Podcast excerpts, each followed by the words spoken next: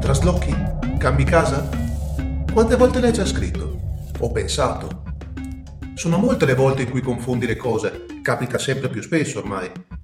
Ma non sei vecchio, ti guardi allo specchio e pensi di avere ancora la metà degli anni da vivere. La metà rispetto a quanti se ne aggiudichi un uomo medio. Non pensi di essere speciale, solo medio. Uno di quelli che fra gli 80 e i 90 fa scattare l'interruttore su spento e saluta il mondo con un sorriso. Non è male, ce ne sono tanti di quelli, più di quanti ci si aspetterebbe. Ma non ha senso aspettare loro come non ha senso aspettare la morte.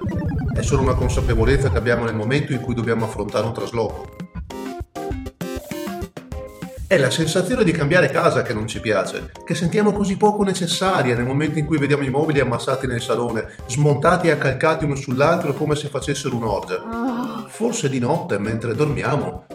Ma di giorno sono lì, immobili, magari si spostassero da soli. Si fanno attendere, come gli operai che dovevano arrivare alle 7 del mattino. Alle 9 neanche l'ombra. La sensazione è che siano andati a puttane insieme al tuo umore, lasciando dietro solo la malinconica scia del denaro sprecato. Non è colpa delle puttane, loro sono brave ragazze, sono stilavativi che dovrebbero darsi una mossa. Ma poi, che cosa ti cambia? Nel frattempo ti puoi radere, fai colazione con calma e ti lavi i denti. In fin dei conti, non c'è fretta.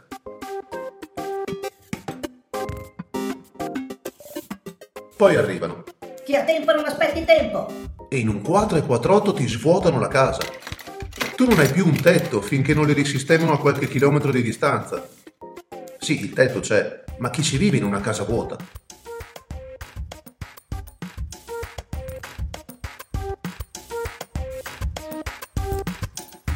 Avranno ricordato di caricare sui camion la lavatrice? Spero di sì. Questo di sicuro non l'hai mai scritto. La paura di dimenticare indietro una lavatrice.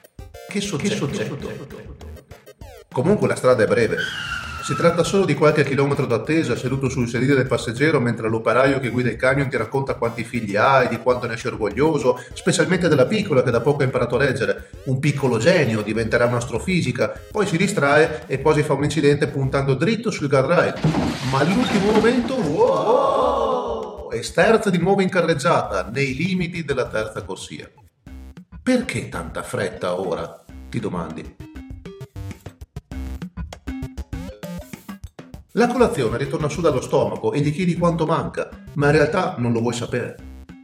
Quando arrivata a destinazione sembra di aver assistito a un parto dal lato sbagliato del letto. Ce n'è uno giusto, giusto? Il sorriso mentre tocchi terra è come nascere. Il sole irradia la giornata come se il domani non importasse ed è proprio così in effetti.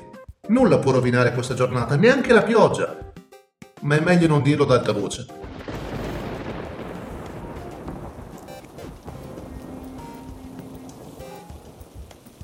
Il trasloco continua, aiuti gli operai a portare dentro i mobili più per timore che per altruismo.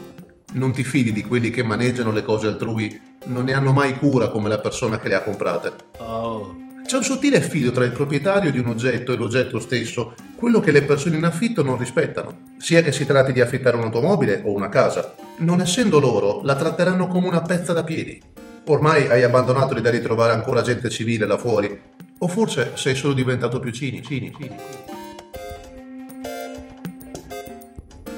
Sta di fatto che questo ti costa sudore e concentrazione, mentre sostieni il culo di un divano fino ad arrivare al terzo piano del nuovo palazzo, la nuova casa, dove nascere di nuovo, un posto desolato finora, ma che con te diventerà magico, anche se gli metti dentro gli stessi mobili di prima. Avranno un'aria nuova, deve essere così, anche perché non te ne puoi permettere altri. Ci sono pro e contro in ogni cosa, in ogni casa. Questa ne ha molti, sia dell'uno che dell'altro. Perciò è un casino, ma te ne sei innamorato e ne stai parlando già come fosse una donna. Questo deve pur valere qualcosa.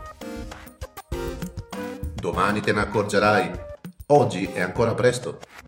Non è ancora giunto il momento di capire il perché ci stai sognando tanto sopra la notte. Hai solo una vaga idea di come può diventare? Cosa ci puoi fare? Come sarà la tua vita lì dentro? Hai cambiato casa, ma c'è ancora tanto lavoro da fare dentro di te. La testa te la sei portata dietro. Comincia ad usarla, usarla, usarla.